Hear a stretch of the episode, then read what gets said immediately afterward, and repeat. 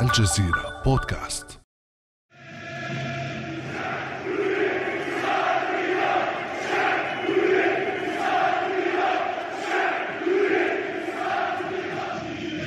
الزمان الثاني والعشرون من فبراير 2019 المكان العاصمة الجزائرية ومدن أخرى كثيرة. الحدث أمواج بشرية تتدفق على الشوارع والميادين بعد صلاة الجمعة. إنه حراك شعبي غير مسبوق. كان المطلب يومها رفض ترشح الرئيس عبد العزيز بوتفليقة لولاية خامسة.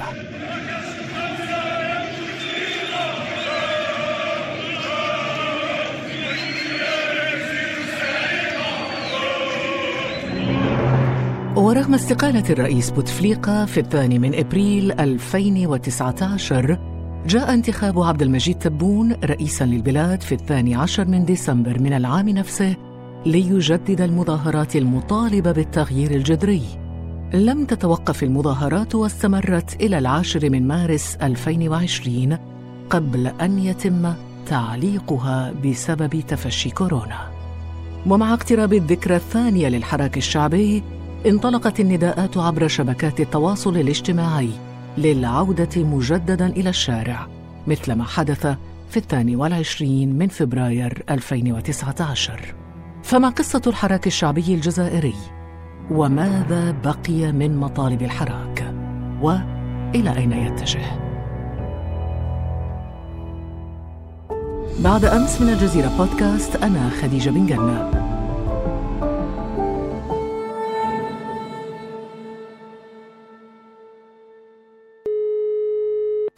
وأسعد كثيرا بانضمام الدكتورة لويزا أيت حمدوش أستاذة العلوم السياسية والعلاقات الدولية بجامعة الجزائر إلينا في هذه الحلقة من الجزائر. نرحب بك دكتورة صباح الخير. صباح النور شكرا للاستضافة. شكرا لك على قبولك الدعوة ونبدأ معك دكتورة لويزا ونعود بالذاكرة إلى البدايات إلى بدايات الحراك الشعبي الجزائري. ونحاول أن نستذكر معا الأسباب التي أدت إلى انطلاق الحراك الشعبي في الثاني والعشرين من فبراير 2019 أكيد أن السبب المباشر هو كما قلت في المقدمة ترشح عبد العزيز بوتفليقة إلى عهدة خامسة. لكن أكثر من هذا أنا أستطيع أن أقسم هذه الأسباب إلى أسباب مرتبطة بالسلطة وما حدث فيها خلال السنوات الأخيرة وأخرى متعلقة بالمجتمع. أعتقد أن ما حدث داخل قوى المحركة للسلطة كان فيها تأثير كبير لأن هذه القوى انقسمت دخلت في شكل من الانسداد السياسي ارتكبت أخطاء وتكررت هذه الأخطاء خلال العهدة الرابعة مما جعلتها غير قادرة على فهم أن الاتجاه نحو عودة خامسة خطأ كبير وخطأ فظيع. ولم تتنبأ ما كان يمكن أن يحدث وما كان يمكن أن يفجر هذا القرار من أزمة. أما الأسباب الثانية أعتقد أنها مرتبطة بالمجتمع الذي خرج بقوة منذ 22 فبراير وهذه القوة أعتقد أنها معبرة لشيء أساسي هو الشعور بالإهانة الطويلة والمتكررة خلال عدة سنوات ورمز الإهانة هذه هي صورة رئيس ضعيف لا يستطيع أن يتكلم أصبح محل سخرية من طرف الإعلام الدولي من طرف المجتمعات الدولية أن للمطالب الحراك يومها دكتورة الفيزا كان مرتبط فقط بهذا الأمر التخلص من رئيس كما وصفتيه الآن رئيس ضعيف لا يتكلم لا يتحرك أصبح محل سخرية في الداخل والخارج أم أن للحراك مطالب أخرى ما زالت مستمرة ربما إلى الآن؟ المطلب الحقيقي في الواقع أعتقد أنه توقيف والتخلص من طبيعة المنظومة السياسية. وعندما أقول منظومة سياسية أتكلم عن the political system ولا أتكلم عن the political regime. المنظومة السياسية معناتها رفض وطلب تغيير ليس فقط أشخاص بل تغيير سلوكات تغيير سياسات. ولكن المطلب ربما أو سقف المطالب لنقل كان مرتفعا إلى حد المطالبة بالتغيير الجذري للنظام وليس فقط تنحي بوتفليقة ومحاربة رموز الفساد بدليل أنه الشعار الذي كان يقول باللهجة الجزائرية يتنحى وقع. كان هو الشعار الذي اكتسح في ذلك الوقت أجواء الحراك. كاش منا ما ناس مقتنعين. قايتك بعد تغير نحاو بيون عاودوا داروا بيون واحد آخر. تنحاو كاع عربية عربية. تنحاو كاع ما نعرفش عربية هذه هي الدرجة تاعنا. شكرا شكرا. صحيح الشعار يتنحى كاع يعبر عن جذرية هذه المطالب. لكن ما أريد القول في هذه النقطة هو أن لا يجب الخلط بين العدمية والرفضية. تم انتقاد الحراك على أساس أنه عدمي بمعنى أنه يرفض كل ما يطرح. أنا لا أشاطر هذا الرأي. أعتقد أن الحراك في حالة الرفضية إن صح التعبير وليس العدمية. الرفض معناتها الاحتجاج وعدم قبول العرض السياسي الذي قدم بعد بداية الحراك معناه مثلا استقالة رئيس بوتفليقة وبالتالي ينتهي الحراك. هذا رفض من طرف الحراكيين. لكن هذا ليس بالعدمية. هو رفض اقتراحات سياسية لم تكن تسمح الوصول إلى ما طلب وهو وضع ميكانيزمات لا تغير فقط الأشخاص بل تغير منظومة الحكم تغير قواعد الحوكمة. وهذا لم يحدث. لم يحدث. لكن دكتورة لويزا رموز ونشطاء الحراك وقياداته أيضا أين هم الآن؟ موجودين. موجودين في الميدان موجودين في التواصل الاجتماعي وموجودين في السجون. دوك هناك محامين هناك سياسيين هناك فنانين أكاديميين بطالين. نجد نلاحظهم حاليا في مدن من الجنوب. نشطاء في ميدان دفاع حقوق الإنسان. هناك نشطاء في المنفى هناك إعلاميين وهناك كذلك الناس في السجون وهناك أيضا من هم موجودين أيضا على المستوى السياسي من خلال تأسيس أحزاب مثل المسار الجديد أو التيار الوطني الجديد وغيره. صحيح الأمثلة التي ذكرتيها أعتقد أن الحراك أفرز نوعين من الخطاب السياسي ونوعين من بذور التنظيم السياسي. الأمثلة اللي ذكرتيها التيار الجديد التيار الوطني الجديد والمسار الجديد آه، ينتميان إلى تيار تشاركي.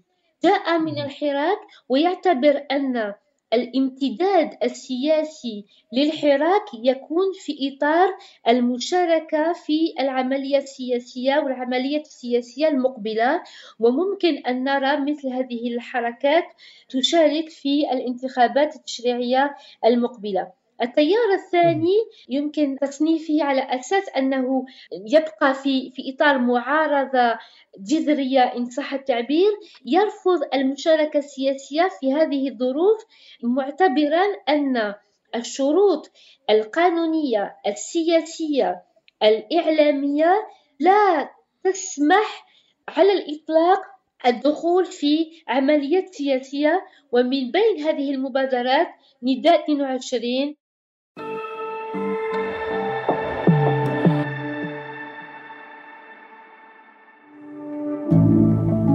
على تواصل مستمر مع الجزيرة بودكاست ولا تنسى تفعيل زر الاشتراك الموجود في تطبيقك لتصلك الحلقات يومياً.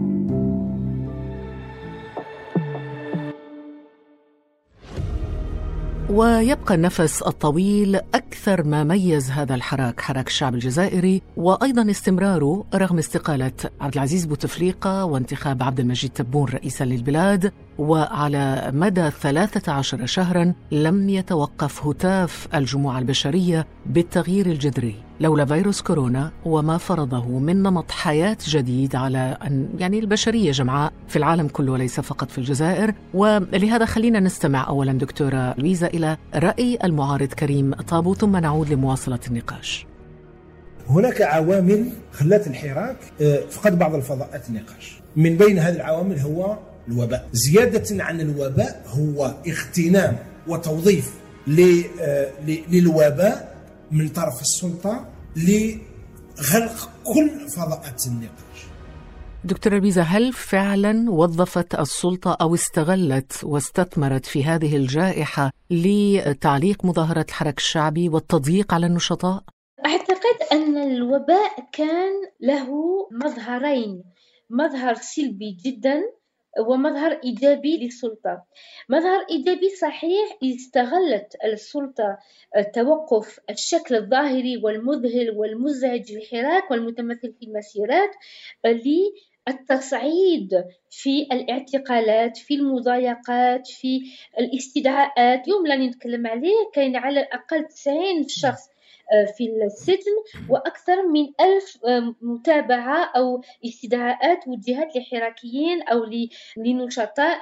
لكن من جهة أخرى أعتقد أن كان أن الوباء كان سلاح ذو حدين بالنسبة للسلطة لأن توقف المسيرات أجبر الحراك على البحث عن سبل أخرى للتفكير آه، في المستقبل الحراك للتفكير في وسائل أخرى للنضال.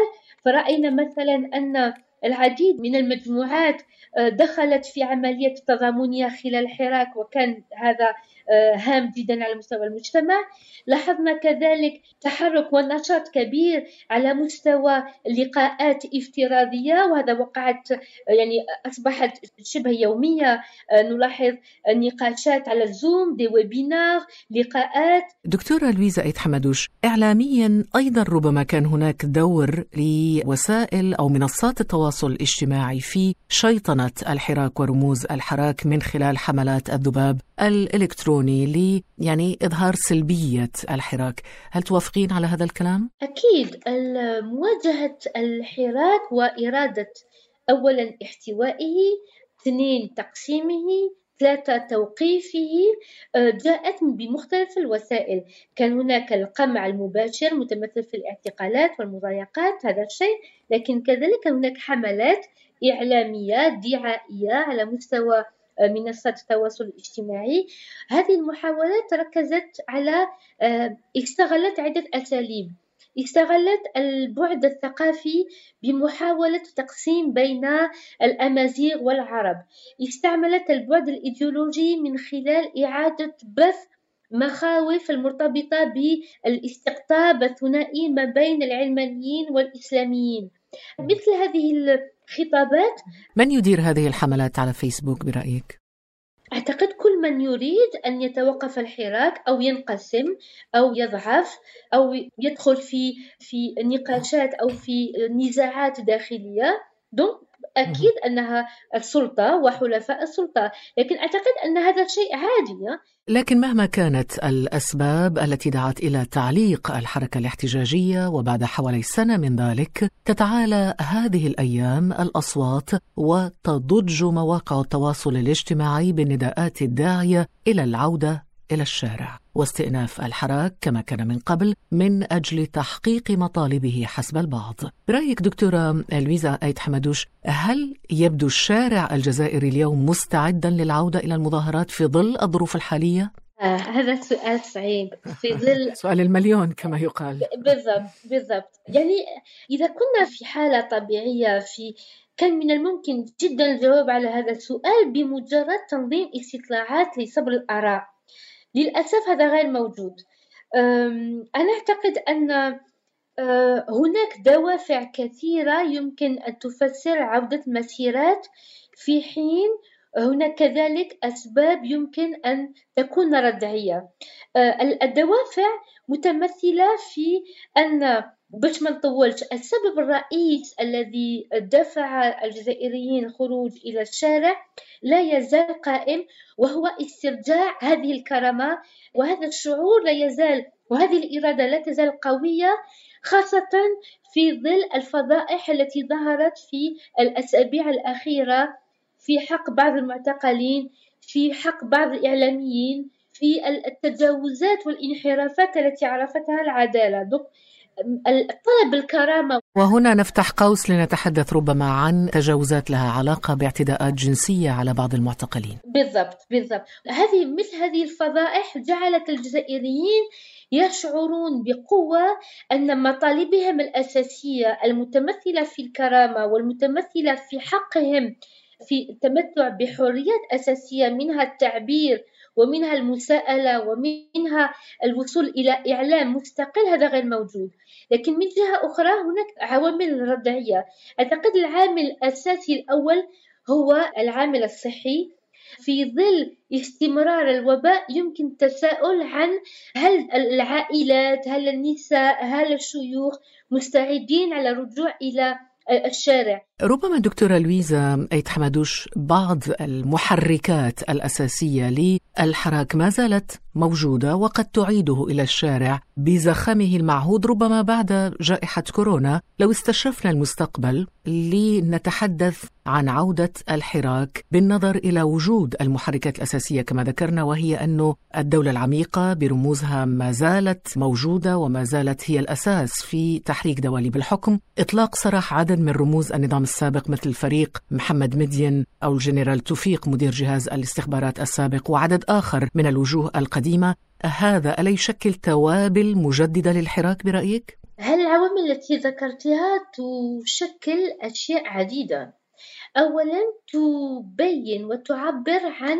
عدم استطاعة السلطة السياسية استرجاع توازناتها الداخلية استرجاع تكامل القوى المكونة لها استرجاع انسجامها الداخلي. وهذا مشكل كبير للمستقبل. ومن بين العوامل التي يمكن أن تفسر عدم نجاح الإجراءات التي توضع من أجل منع رجوع الحراك. دوك هذا من جهة أولى.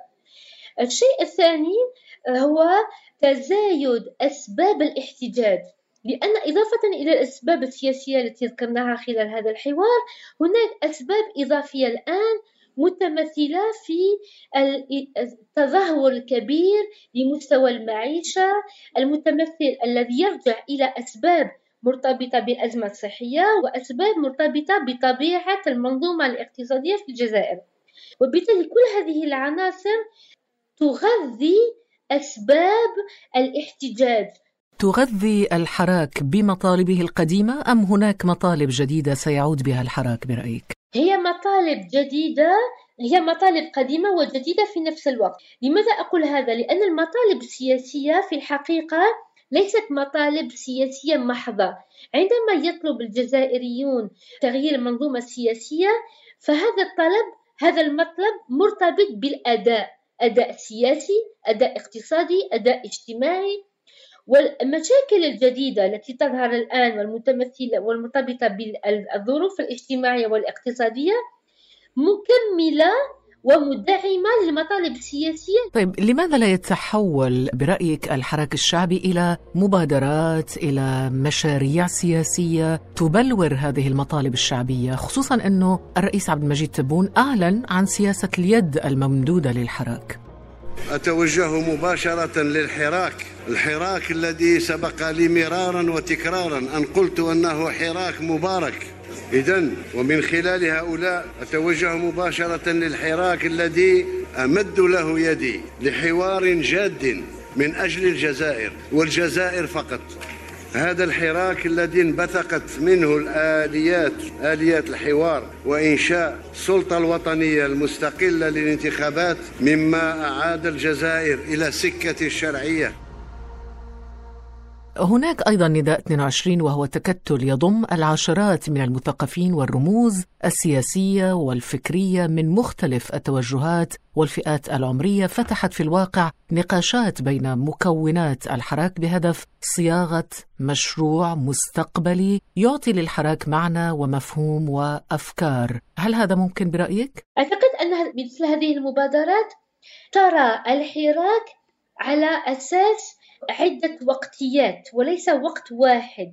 ترى الحراك ومطالب الحراك على أساس المدى القريب على المدى المتوسط وعلى المدى الطويل. المدى القريب وظيفة مثل هذه المبادرات هو فتح فضاءات للنقاش للتفكير لتبادل التصورات لتقريب أوجه النظر. لمنع الاستقطابات الإيديولوجية من التحول إلى انقسامات داخل الحراك. وهذا شيء أساسي أعتقد شيء أساسي جدا. الشيء الثاني على المدى القريب والمتوسط هو السماح من هذه الطاقات التي ظهرت خلال السنتين الماضيتين من التحول تدريجيا إلى قوى سياسية منظمة. لكن اصطدامها بالنظام السياسي ورفضه للحوار ألا ينتقص من فعاليتها؟ بالعكس بالعكس.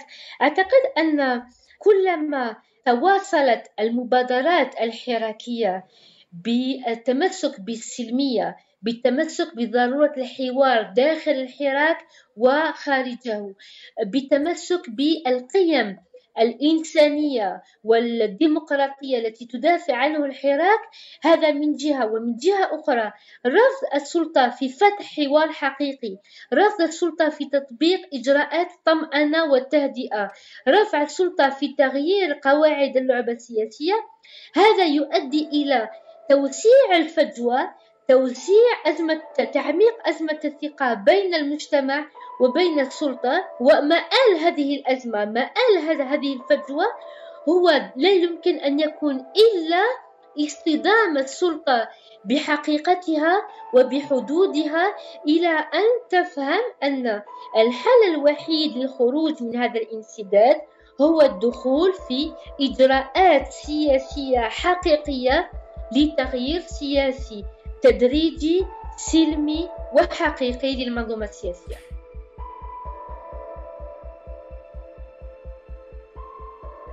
شكرا دكتورة لويزا إيت حمدوش. حاولنا أن نستشرف معك مستقبل الحراك في ذكراه الثانية. الدكتورة لويزا أيت حمدوش أستاذة العلوم السياسية والعلاقات الدولية بجامعة الجزائر. ألف شكر لك دكتورة. شكرا لكم. كان هذا بعد أمس.